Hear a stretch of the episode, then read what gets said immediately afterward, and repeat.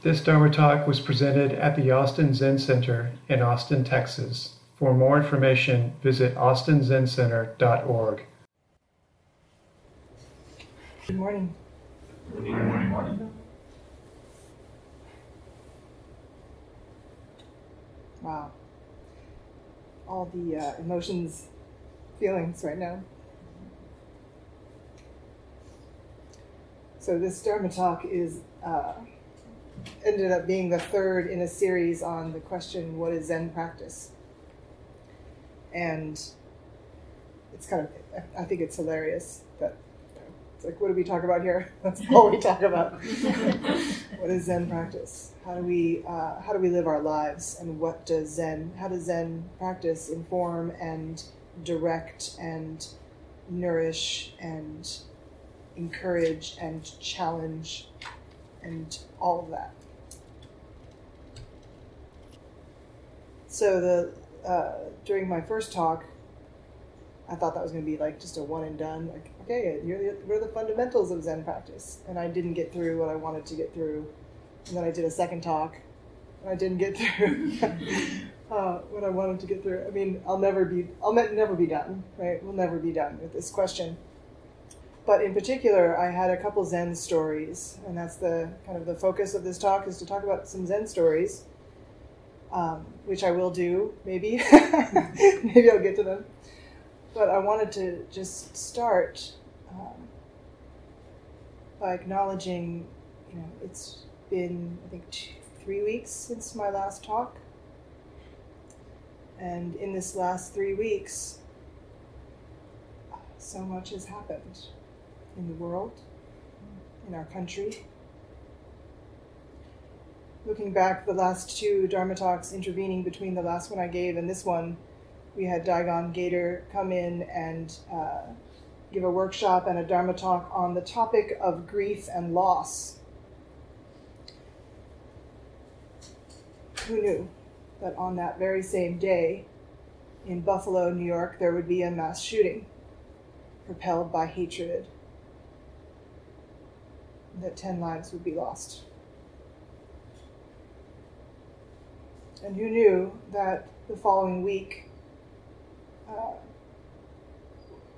Joel and I would lose our 18 year old cat, which you know, many times people say, oh, it's just a cat.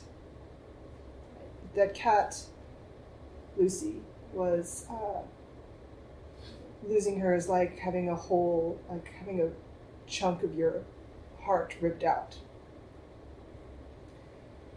And then four days ago,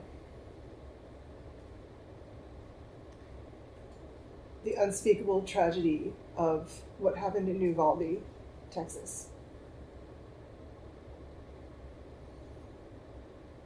And in between all of that, too, we had Pat's Dharma talk on the topic of impermanence. So, what is Zen practice? How do we practice with all of this suffering unbelievable, uh, just unbelievable. And yet, sometimes I hear people say, well, could have seen that coming. Look at our gun laws. Look at this. Look at that. But all of us, we try to make sense of it. Right? Is that what we try to do as humans? We try and make some sense. Or maybe if we can't make sense, we try to sit in the discomfort of the senselessness. But we are always left with the question uh, what is the source of the activity that follows? People say, what do we need to we need to do something. Something needs to be done. Of course, that feeling is with all of us. Something needs to be done. And sometimes, I would say, when we invite that question in, when we come from that question of needing to do something, we don't really check in with our heart and mind and what's happening there first. It can come from a place of reactivity, of all of the karmic conditioning of being uh, raised in this country, no matter what background you come from, whatever political background you have, your family background, all of it comes to play. And so when we ask the question, when we turn to the question, which is what I think we're doing when we sit zazen, we turn to this question of deep investigation in what's in my body and mind. What is coming up now? What is happening here? And then from that place, action may happen, inaction may happen. Over these past uh, two weeks, I've been uh, uh, offering the community some trainings in how to take care of our ceremonies. And to me, this is a deep love of taking care, taking care of the thing that is to me quite precious, which is this practice of just sitting and being without fear, turning to what towards what's happening in this body and mind in this moment. Because it's very easy to leap to the next thing and skip over the checking in with ourselves to actually create space without distraction where we set down our agendas and our thoughts about what we should or should not do. In Zazen, we face a blank wall. We face ourselves. We accept everything that happens in our body, in our mind. We don't turn away from any of it. We don't indulge in any of it. We sit with the pain that comes up. We fit, sit with the desire, the hatred, the greed, all of it. We sit with it. And yet, the response to others' suffering, please never just tell people, oh, just sit with it. right? Because it doesn't reach it.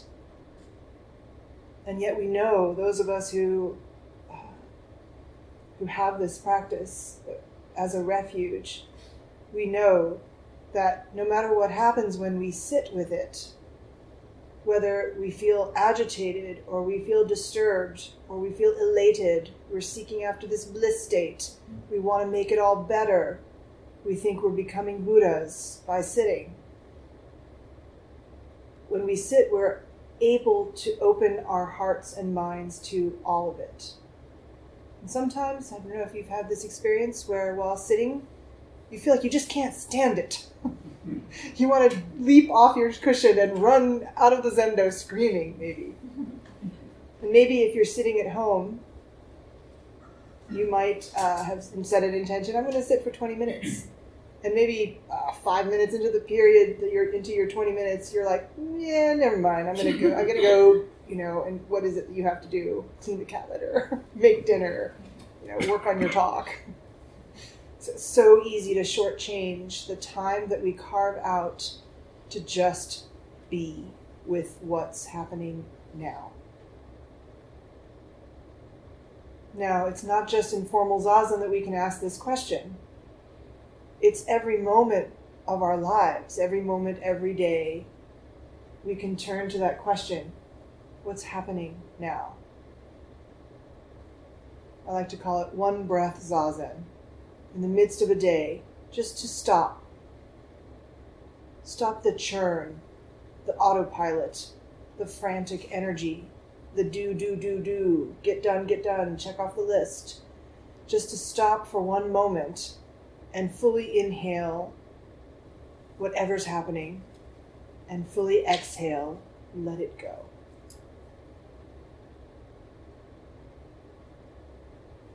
So, in this last two weeks, um, training doans and would-be doans, these are the these are the ceremonial attendants, the Zen hall attendants. They're the ones who take care of the altars. They sift the ash. They ring bells. They strike wooden blocks. They, they watch the time. They use their voices to lead chanting. They strike the drum. And they're doing it as a, as a concerted effort. Right? all this effort going into it. And within the Zazen mind of when you're asked to do something like that, or when you volunteer to do something like that, of course, all this stuff comes up, right? Fear of doing it wrong, fear of uh, not being able to speak when the time comes to announce the chant. Such so so small, such small things, and yet, for those of you who have done stepped into these roles in whatever capacity, you know what I'm talking about.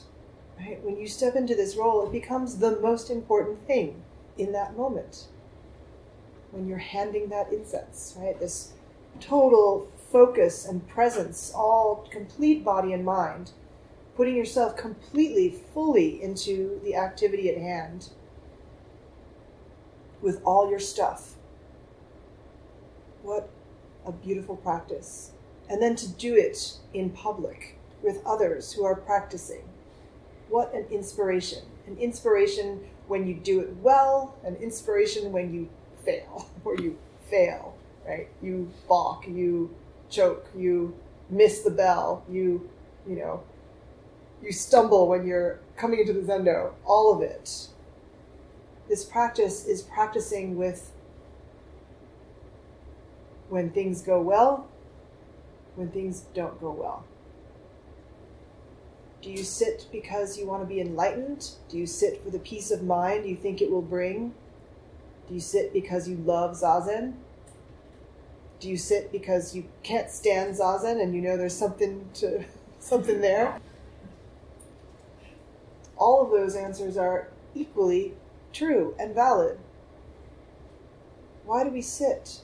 Why do we practice? What is this practice? So, the last two talks, I talked a lot about Zazen practice and then taking Zazen, that Zazen quality of really this carving out of, uh, carving a space that where the primary activity is no longer selfing. How is this going to affect me? What's this going to do? Is this going to raise my salary? Is it going to lower my salary? The sort of pros and cons that we're constantly going on in our life, right? When we live in the world according to me, it becomes very narrow. When we turn to living for the benefit of all beings, when we sit in silence and we listen carefully to our heart, to our mind, without judgment, we open ourselves to the infinity of this present moment. And what unfolds maybe many, many different things. But I think oftentimes what unfolds is a deep and profound gratitude for this life. So I wanted to get to some of these Zen stories as a uh, another description of what is Zen practice. So I think I mentioned in my first talk somebody had sent a question onto the contact AZC website. There's like a there's a web page. It says like you know contact AZC, and you can send a you know send an email to the administrator. Our administrator made a gets that, and sometimes she's like, oh, this is an easy answer. I can answer this. Another time she's like, I don't know about this. so I had mentioned that somebody had uh, wrote in to this uh, contact AZC um, search search function on our website, and they asked the question, how important is it to study the lineage? You know, this person had obviously read somewhere that the lineage in Zen is incredibly important, and it is. And yet, in terms of like, if I were, if a newcomer were to come and say, where should I start? Where should I start my practice? Or I've gone to the beginner's instruction. What do I do next? Right? These are the kinds of questions that that folks often have really good questions. What's next? Right. Well, studying the lineage may be a great place to go next, but it may not. it may depend on your proclivities. However, the next step is always come back to the Zendo and sit. And if you feel compelled to share this practice with others and to help support it for the community, for the benefit of other people's practice, you might start uh, really paying attention to things that happen around here and the uh, services and work days, and you might show up for those. Right? But always you come back to the Zendo when you sit. Endlessly. So I was reflecting about this question of the importance of Zen lineage, and I'm going to talk about a couple. I'm going to give us a couple stories from our koan collection, one of our many the many koan collections. It's actually from the Rinzai, mostly from the Rinzai koan collection, because the teacher that I'm going to talk about primarily is a Rinzai teacher, not too distant cousin from the Soto lineage. Um, but I'd like to talk to you today about to share some of the stories of Master Matsu, otherwise known in, in Japanese Baso. So, Matsu was uh, 8th century Zen master who was known for uh, known for his uh, demeanor, his physical stature. Apparently, he had a tongue that could go cover them his nose. um, some interesting details. He was the uh, student of Nanyue Huairang, who was a student of our sixth ancestor, Huineng. These are big names in, in Zen. He's a Dharma friend and contemporary of our own uh, Shitou, Sekito Kisen. And they lived and practiced in the same in the same area in China. So a couple of uh, stories. I'll tell a couple stories about him. One day, Nanyue, Nangaku, visited Matsu's hut. Matsu stood and greeted him. Nanyue asked, What have you been doing recently? That was a trick question. Matsu replied, I've done nothing but sit in zazen. Then Nan, uh, asked, Why do you continually sit in zazen? Matsu answered, I sit in zazen in order to become a Buddha. Whereupon Nanyue looked around and saw a little roof, a roof tile, like a ceramic roof tile, picked it up and started rubbing it. You all know the story? I'm going to tell it anyway. so Matsu watched his teacher do this and was like, Master, what, what are you doing? Nanyue answered, I'm polishing this tire, tile. Mm-hmm. Matsu asked, Well, why are you polishing the tile? Nanyue said, To make a mirror. Sometimes it's translated to make a jewel. Also looks confused. Master, how can you make a mirror by polishing a tile? And Nanyue replied, How can you become a Buddha by sitting?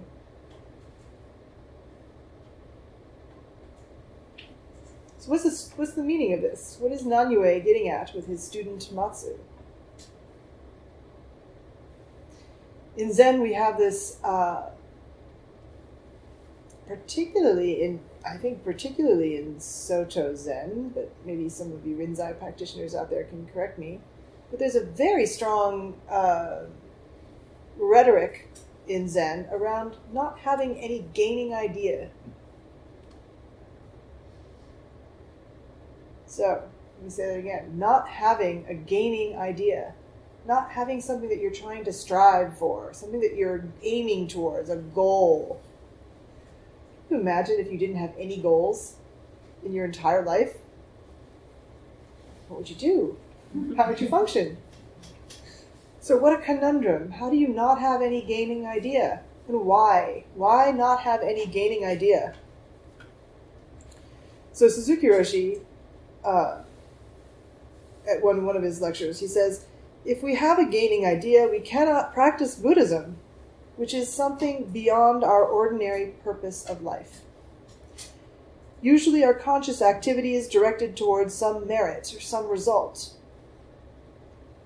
We are expecting result, whatever we do. But there may be difference. There may be two cases. One, you expect result after doing something, and you respect, expect the result within your activity. There is, there may be two cases.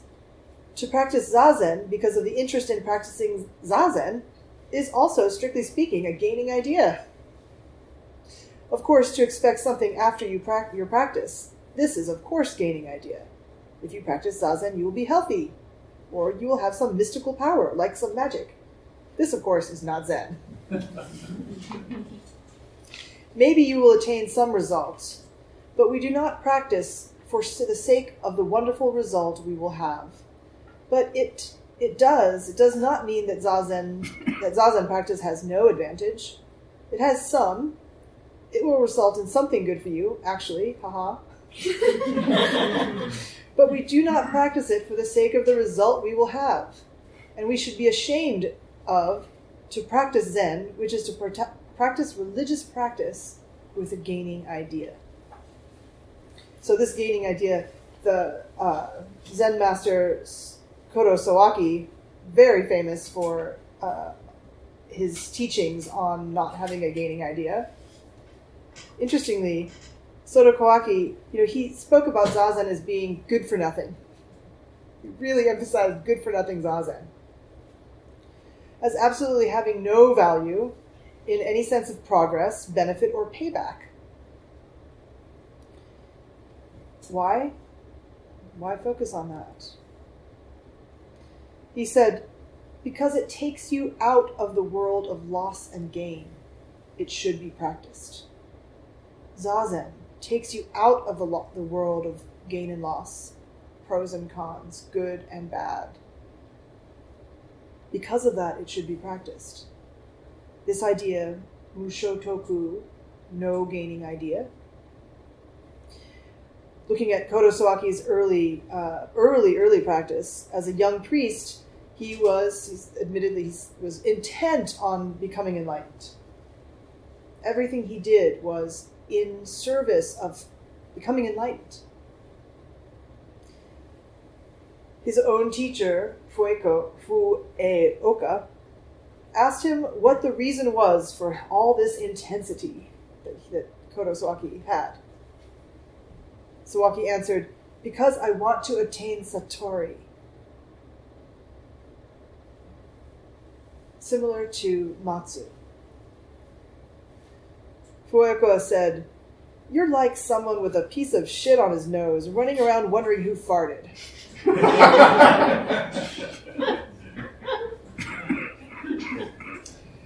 so, next time you come to Zazen thinking you're going to make a Buddha, wipe your face.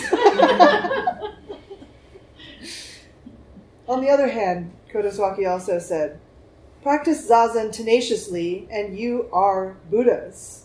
Sawaki, speaking of himself, is always a deluded person.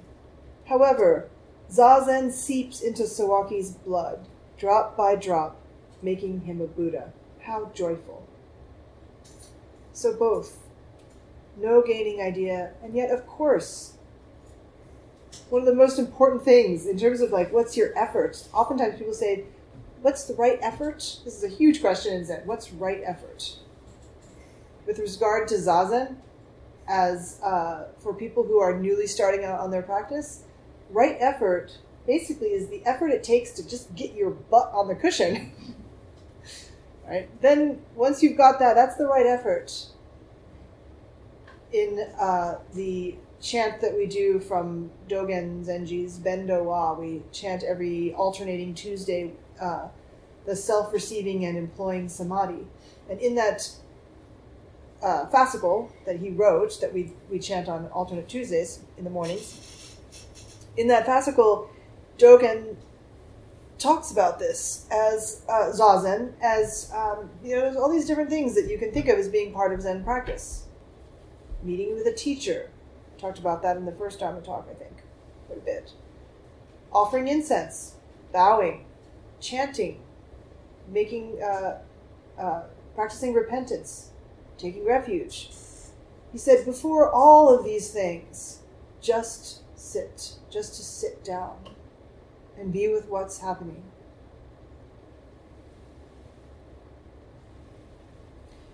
So, continuing on with Matsu. Who also said, so that was uh, the first one was Matsu as a, I think probably a young student. And then in another case later on, Damei asks Matsu in all earnestness, What is Buddha? What is awakening? Matsu answered, This very mind is Buddha. This very mind.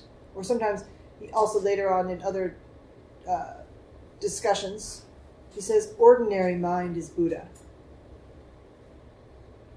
Wow, that's kind of hard to grasp. You mean this mind, the one I've got that's full of grasping and clinging and desire and attachment? This very mind is Buddha. Now, there's a lot of discussion in Zen over the centuries on the meaning of this. Dogen commented and said, When they hear tell of mind itself, what the ignorant suppose it means is that ordinary people's thinking awareness, so thinking awareness, certain kind of awareness, right? The thinking awareness, or sometimes called discriminating awareness, the ordinary pe- people's thinking awareness without awakened inspira- aspiration for enlightenment is itself Buddha. This is a consequence of never having met an enlightened teacher. So Dogen's emphasizing maybe it's not the ordinary mind, just the ordinary what we call ordinary mind, which is the mind that uh, maybe uh, some of you call it monkey mind, the chattering mind that uh, gets caught up in this thing over here and that thing over there, that seeks to figure out what would be the best situation for me, for the people I love, for this country, for this world system.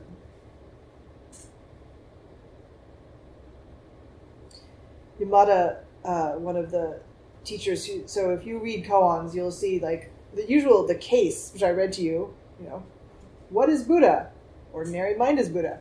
That's the koan. Right? And then there's all the commentaries. There's all the teachers that jump in and weigh in. And that's where some of the fun, a lot of the fun is too. Yamada's comment Shakyamuni Buddha's great enlightenment was simply the realization that the whole universe is one and empty. The truth realized by all the past, present, and future Buddhas is identical to Shakyamuni's realization. In empty oneness, there is no duality. It transcends all dualistic opposition. Just one at every point of time and space. This oneness is sometimes called Mu. Sometimes the sound of one hand. Sometimes one's primal face before one's parents were born. Or sometimes the subtle Dharma the subtle mind of nirvana, mind, one mind, Buddha, our essential nature, and so forth. All these names, however, are only symbols or labels for this empty oneness. Enlightenment is nothing other than grasping this oneness by living experience. Everything you see and hear and touch and feel and think is nothing but mind. Although it may move as greed, anger, or folly, or wanting to eat, or love, or hate, all these are no other than mind.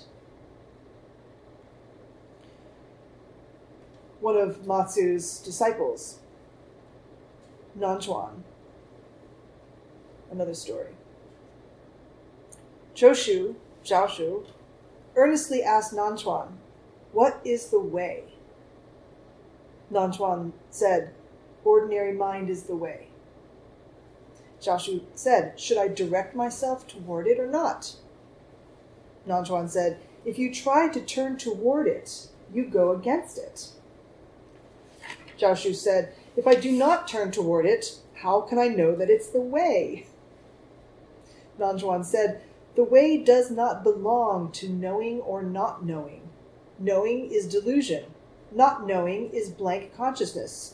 When you have really reached the true way beyond all doubt, you will find it as vast and boundless as the empty firmament. How can it be talked about on a level of right or wrong? And at these words, Zhaozhou was suddenly enlightened.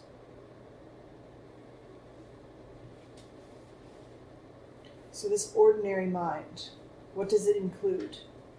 Does it require an aspiration to enlightenment, as Dogen mentions in his commentary? Is it the ordinary mind of wanting and not wanting, thinking and uh, discriminating?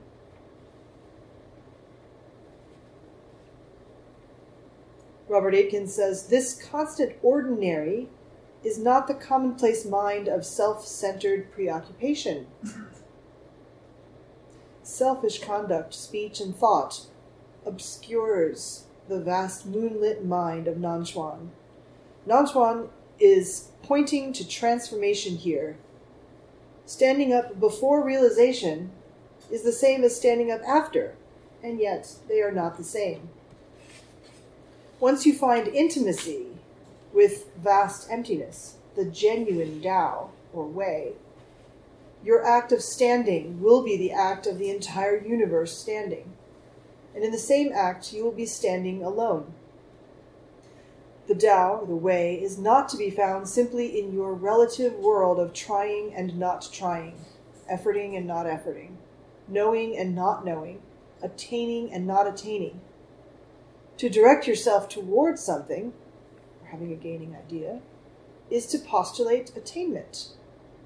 Postulation thus replaces attainment, and true attainment is out the window. You are left clinging to something conceptual. So, what is this pointing at?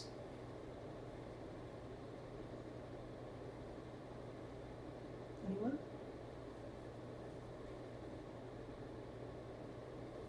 How do we how do we hold wanting or gaining ideas, having a goal, wanting to stop the madness?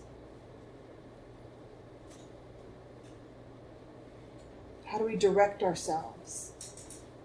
I love this. Uh, I love the story because it's, you know, Joshu and uh, is so is so earnest. He's like, well, hey, if, if ordinary, like, how do I, how do I do ordinary mind? Should I like, you know, can I like, should I how do I direct myself? Should I be directing myself towards it? It's like, well, if you do that, you're going to miss the point. what am I supposed to do? I, I love the, the feeling in it of, of you know, just perplexed, you know, perplexed confusion, right? This, this question: How do I do this? How do I make space for all of my experience? including the ones, the parts of my experience that are absolutely abhorrent to me. How do I make space for all of the experience of this world, including the parts of the world that are abhorrent to us? Does making space mean allowing it? Does it mean being complacent?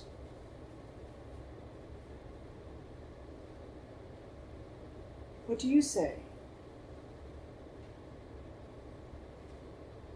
Jacob. Um, I don't know. I think the first step would be to make sure that you're observing that those things are arising and not running after any of them or following them, and but not ignoring them, but just making sure that you are witnessing what's going on. Thank you. Peter. Also, think you know comes to mind the, the concept of grasping. You really, you're trying to cling to something, Mm. and I think letting go and just absorbing it uh, has more a more profound impact for me personally. Because I'm, I'm like the hyperachiever, you know, like constantly trying to excel and trying to. And the more I let go, the, the more it, it, it, I arrive. Thank you. A big part is being open to the possibility. Even I don't haven't had a lot of success of you know, changing how I feel or think by force. Doesn't seem to it work doesn't very seem well, to work very well. despite great efforts. Um, and you know, so sometimes when you're just like, I just can't live in a world where people allow, you know, something, you know, some, and I was like, just say, is that true? It's like, is is is there any possibility that my whole body could allow this? And not even try to answer the question, yes or no. And then I think our bodies learn, like even if we are sitting and feeling like it's a waste of time or whatever, our bodies learn like, okay, this is possible. Maybe, maybe it's possible. Yeah, you know when when sitting in zazen, oftentimes in beginner's instruction, uh, you might hear something like, "While you're sitting, you might, you know, an itch might arise." Right? You might feel an itch, or there might be like little mucus flies trying to lick your eyeballs. This is like a Tassajara experience, and you know, don't move. That's the instruction. Don't move. what do we normally do? What's our normal normal way of being when we're walking around, kind of taking care of ourselves, thinking, you know, we're taking care of our life, and we're, you know, what do we normally do when an itch arises? We scratch it. What do we do when the mucus fly lands on our eyeball? Or when the mosquito flies and lands on our arm and you know, whatever things we do, right? What does it look like to this do this radical practice of not doing uh, not doing anything? Have you all had this experience where in zazen you have an itch and you don't scratch it immediately? Maybe you just watch it for a while. You become intimate with it. Mm-hmm. You enter fully the experience of it. This is such a simple, simple example, right? Who is afraid of having an itch every once in a while? Like none of us, really, right? I mean, on the scale of things in the world that we're bothered by, having an itch is probably one of the smallest things we can think of. And yet, when we sit in zazen and we have a terrible itch, and we just are maddened by it, okay, I want to, scratch it. No, no, just, just breathe. Be close. What does it mean to be intimate with it? right, and you go through this whole process over the simplest thing. This is practice. Yes, sure. Somewhere in the, in the dialogue, there's a progression towards the acceptance tendency to grasp. Mm. When we observe after we observe it, and we try to become intimate with it, the acceptance that we're always going to try to grasp, and then I think the acceptance that everybody else is always trying to grasp, and it's okay. And and uh, I would add, even if it's not okay, if there's some part of you that's like screaming, "This is not okay." Right? How do you hold that too? Because what choice do we have? Yes, Patrick. Um, I have a, uh, a little bit of an issue with heights. Heights? Heights. Yeah. Big, vast.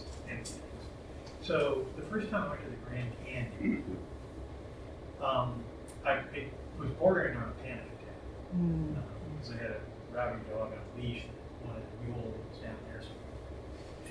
And but it occurred to me, and it still occurs to me, the Grand Canyon could care less about that. The Grand Canyon's the Grand Canyon; it doesn't care about that. But that doesn't make it okay for me to go walk off the edge. And it wouldn't have made it okay for me to let the panic attack drive me back to my car and miss this vast possible mm-hmm. thing. And I think finding practice is finding that spot. Yeah. The spot where this thing is bigger than me, doesn't care about me, it's but I still don't need to walk off the edge and I still don't need to run. Right. Right. How do you hold that in dynamic that dynamic tension? Where do you find yourself on the spectrum?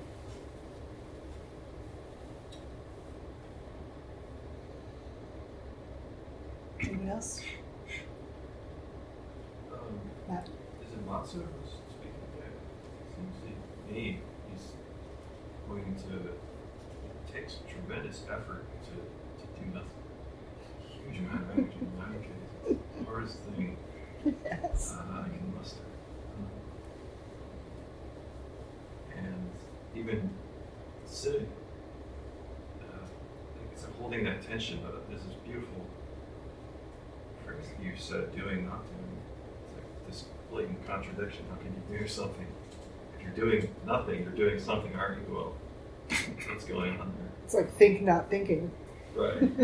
It- even zazen is just to, to make it concrete as a reflection of that. It takes all this effort to keep my spine straight and to breathe naturally. whatever that means. Yeah, whatever that means, that's a great way. It's like what did like that's the curiosity that we bring to our zazen. Oh, I've been given the instruction to pay attention to my posture, to hold my posture, but not in a rigid way, but not in a too relaxed way. Like what's the what's the middle way, right? What does this mean to do this? To open that yourself to that question. What is my experience? Right? Oftentimes we're not there for our experience in a way. It's kind of weird, right? We have our experience, but we don't let ourselves let it sink in. We actually just re- react to it, and we're on to the next experience. And it's so fast. Life is fleeting constantly. That's why on the Han it says, Great is the matter of birth and death. Wake up, wake up, this moment. Don't waste time. So, this strong encouragement to be here in your life, experiencing it. And all of it is mind. Ordinary mind is Buddha. Don't think that Buddha is outside this very mind, this breath, this body, this experience. Where's awakening? What is it to be awake now? With everything. You'd say, oh, the conditions weren't right. I was, you know, sleepy. I was hungry. I was lonely. I was tired. right? All of those things. And is it the wrong time for uh, waking up? Because ultimately, you can wake up into anything that you're doing. If you're, uh, I guess, maybe if you're conscious, or if you've practiced, like, you know, dream yoga, you can do it while you're sleeping. Okay, I'm going to continue with the stories because I do need to get. I'll, this is my last Dharma talk here for a while, so I need to get through these.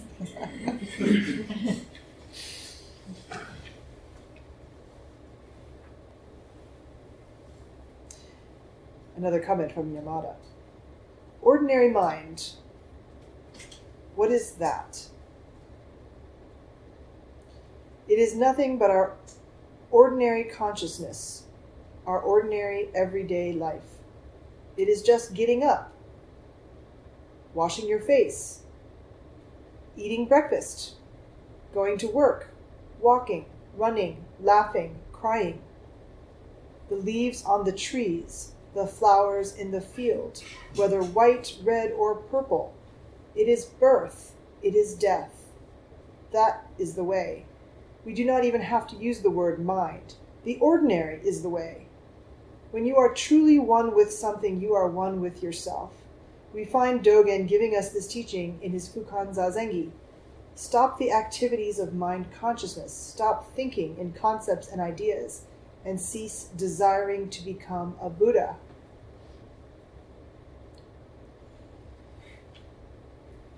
Two more. A monk asked Matsu in all earnestness, What is Buddha? Sound familiar? Matsu replied, No mind, no Buddha. There's a sequel to this. A seeker asks Matsu, Why do you say ordinary mind is Buddha? Matsu replied, To stop the children from crying, to stop the baby from crying. Just this ordinary mind is Buddha. The seeker asked, After the crying stops, then what? Matsu said, No mind, no Buddha. What is this pointing to? Is it pointing to impermanence? Is it pointing to the fact that our conceptual understanding can't actually reach reality? Do we walk around holding on to this ordinary mind as Buddha as a solve that's going to get us through the next tragedy? No mind, no Buddha.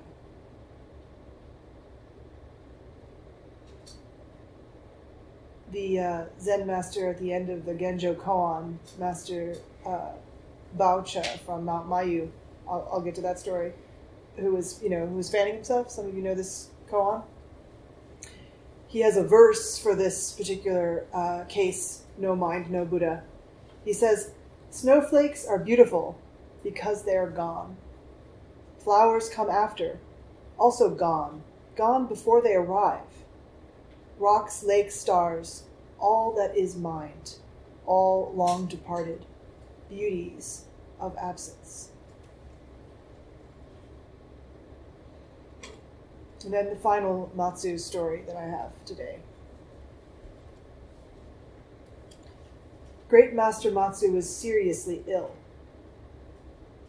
The director of the temple asked him, Master, how are you feeling these days? The great master said, Sun faced Buddha, moon faced Buddha. And he died shortly after that. Sun faced Buddha and moon faced Buddha are two Buddhas no, um, that belong to, there's a list of, there's a thousand Buddhas. Maybe it's in this world system. Sun faced Buddha is. Um, which one is sun faced Buddha? Sun faced Buddha is the one who, oh, is the 222nd Buddha of this thousand Buddha uh, consortium. Moon-faced Buddha is the 858th Buddha of these thousand Buddhas. So there's two of these Buddhas, and Matsu refers to them in this his answer to how are you doing these days. Matsu knew. He wasn't, you know, he wasn't uh, deluded about his condition and what was going to happen to him, to all of us. So he answered sun-faced Buddha, moon-faced Buddha. Sun-faced Buddha turns out lives. It, sometimes it says that sun-faced Buddha lives in eternity. What that means is actually 1800 years. That's his lifespan. Sun faced Buddha. 1800 year lifespan. Moon faced Buddha, on the other hand, lives only for one day and one night, for a span of 24 hours. So Matsu is referring to sun faced Buddha, moon faced Buddha. One Buddha lives 1800 years. We might say, oh, that was a really long life. Moon faced Buddha lives 24 hours, just one full day. Oh, what a short life. What is the expression of sun faced Buddha? And what is the expression of moon faced Buddha? And are their expressions any better or worse than one another, depending on their lifespan? We always think we want more time. Of course we do. Everything we know, everything we experience happens over the course of passing time. When we think the time is running out, what happens? Sometimes we get frantic. We lose ourselves. We're unable to pay attention to the moment because we're concerned. But sometimes when we realize that our time is running out, or that we don't even know if our time is. I mean, definitely time in our human life is always running out. We have no idea how much time we have left alive in this world. Sometimes recognition of the limited nature of our experience. When we sit, especially, one breath, inhalation, exhalation. One breath, inhalation, exhalation. What happens when we fully enter into the one breath, not prioritizing the first breath of Zazen over the last breath of Zazen? What is it to fully enter into this present moment, which is boundless and fleeting? It includes the entire universe. When we breathe in, can we breathe in the entirety of this universe?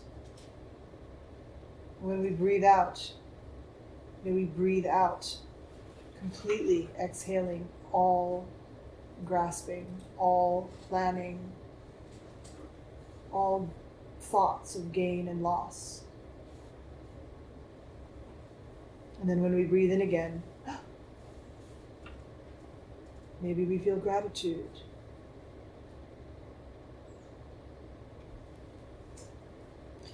Shishin Wick comments on this particular case, sun face Buddha, moon face Buddha. He says, Sometimes one is well for many years. Sometimes one is sick for many years. Sometimes one gets sick and recovers quickly. Sometimes one never recovers. When feeling well, we're the well Buddha. Feeling ill, we're the ill Buddha. Don't become attached to the body, but at the same time, don't abandon it. Here's that middle way. Don't be attached to the mind, but at the same time, don't abandon it. Be peaceful, but don't seek some absolute state of peace. Sun face Buddha, moon face Buddha. So tell me, how is your health these days?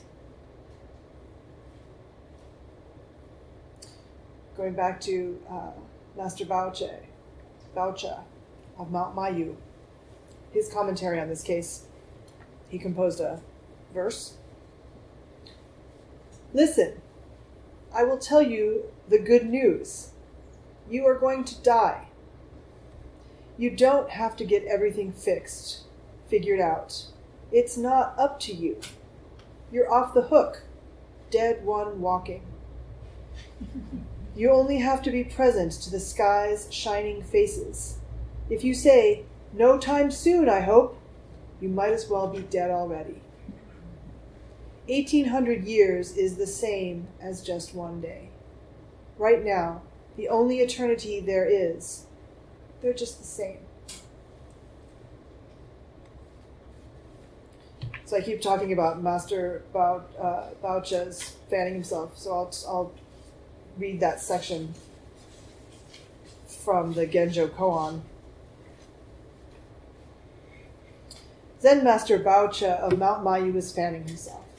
A monk approached and asked him, Master, the nature of wind is permanent, and there is no place it does not reach. Why then do you fan yourself? Although you understand that the nature of wind is permanent, Baocha replied, you do not understand the meaning of its reaching everywhere. What is the meaning of its reaching everywhere? Asked the monk again. The master just kept fanning himself.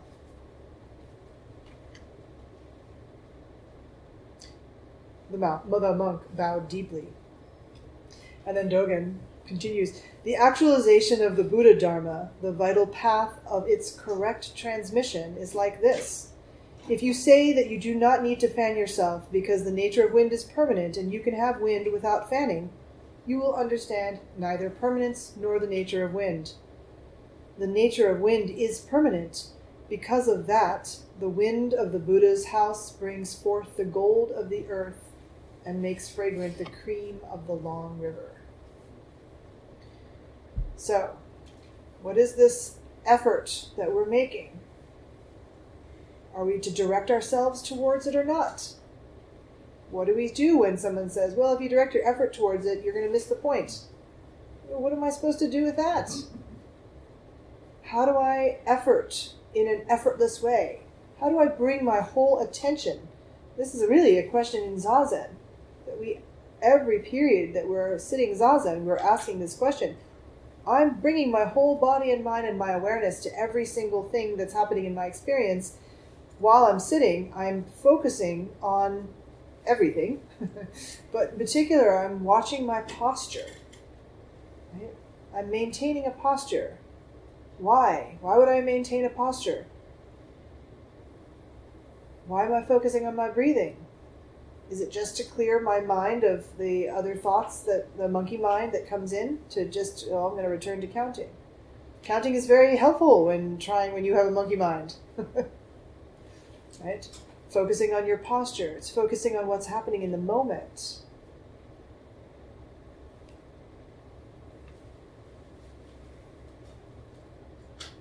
apparently after the uh, that exchange, I didn't realize this until I was looking into until I was preparing for this talk. Uh, I just knew the Zen, the Genjo Koan story of Master Baoche, uh, Baoche fanning himself. I didn't realize that the, that he actually says something after the monk bows. I was going to share because I, I was tickled. This is setting up uh, this is setting up for next week's talk. Ma, uh, Mayu said after the monk bows deeply. He says, Useless teachers and monks. There are a thousand of them. What good are they for?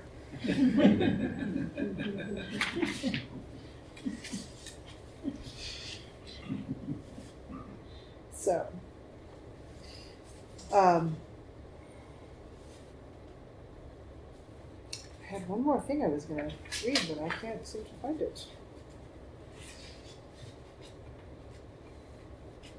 I didn't know what um, I wanted to share these stories as a kind of as a to use them as a, a framework for everything that I've said in the other talks, parts one and two. But also these stories of Zen, they they're stories in, in my mind, you know, they're story they're family stories. And these are my ancestors. And all the commentaries that happen after. And some of the commentaries I read to you were from the ninth century, some of them were from this century. All of these practitioners, all of these devotees of the way, do they have the right answer of what should be done?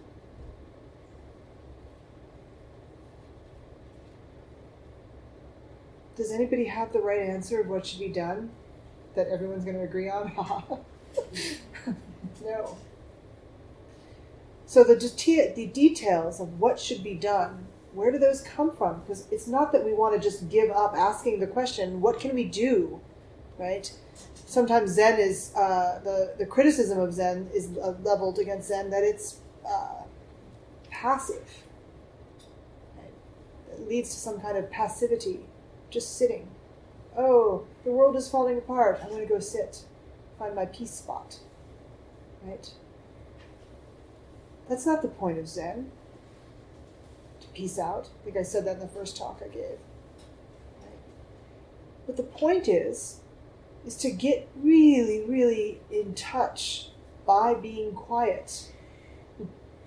really radical practice. By being quiet for a moment, one breath from one breath zazen to spending a full day, which you can do next Sunday.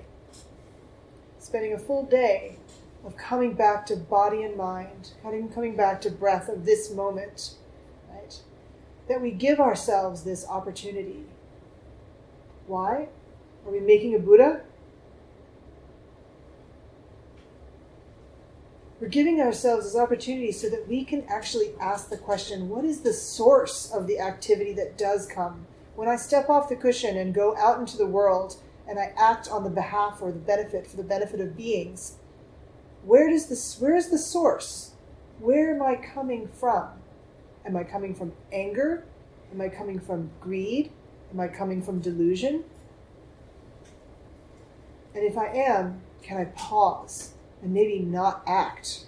Maybe I can go sit some zazen and get to know that anger, get to know that greed without turning away from it, because it's in all of us. So, how do I come from a place when I'm acting? How do I come from a place that's not reactive? From a place of settledness. And sometimes we can't, right? Sometimes we can't do it. We have to act, and it's not from a settled place. Ordinary mind is the way.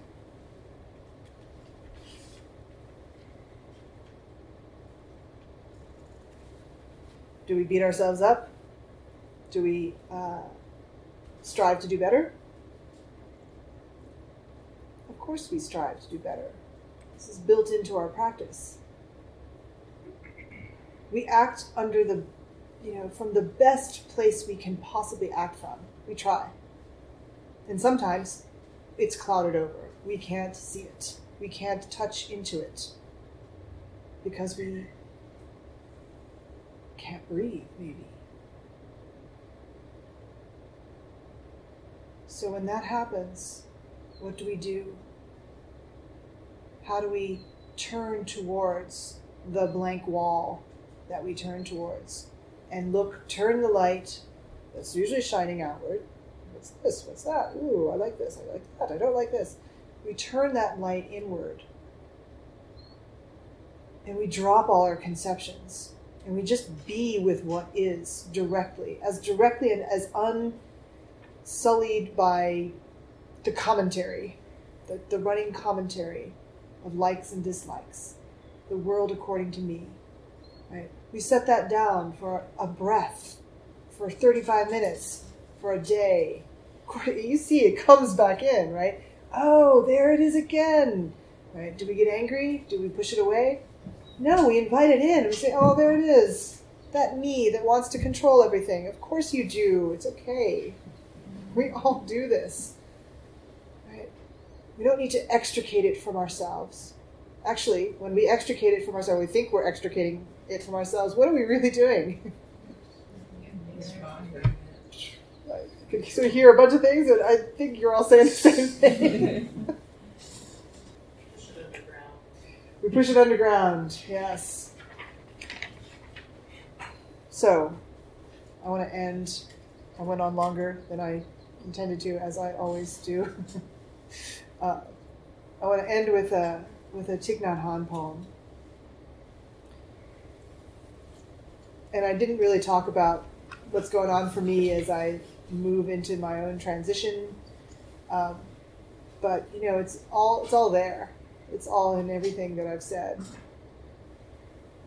So I apologize if this poem feels like it's coming out of nowhere with relation to the rest of my talk. I think it actually is quite uh, apropos. This poem is called Contemplation on No Coming and No Going. This body is not me. I am not limited by this body. I am life without boundaries. I have never been born, and I have never died. Look at the ocean and the sky filled with, t- with stars, manifestations from my wondrous true mind. Since before time, I have been free. Birth and death are only doors through which we pass, sacred thresholds on our journey. Birth and death are a game of hide and seek. So, laugh with me. Hold my hand. Let us say goodbye. Say goodbye to meet again soon. We meet today we will meet again tomorrow. We will meet at the source every moment. We meet each other in all forms of life. So, no coming, no going. And as we chant in the Heart Sutra, no birth and no death, no delusion, no realization, just practice. Thank you very much.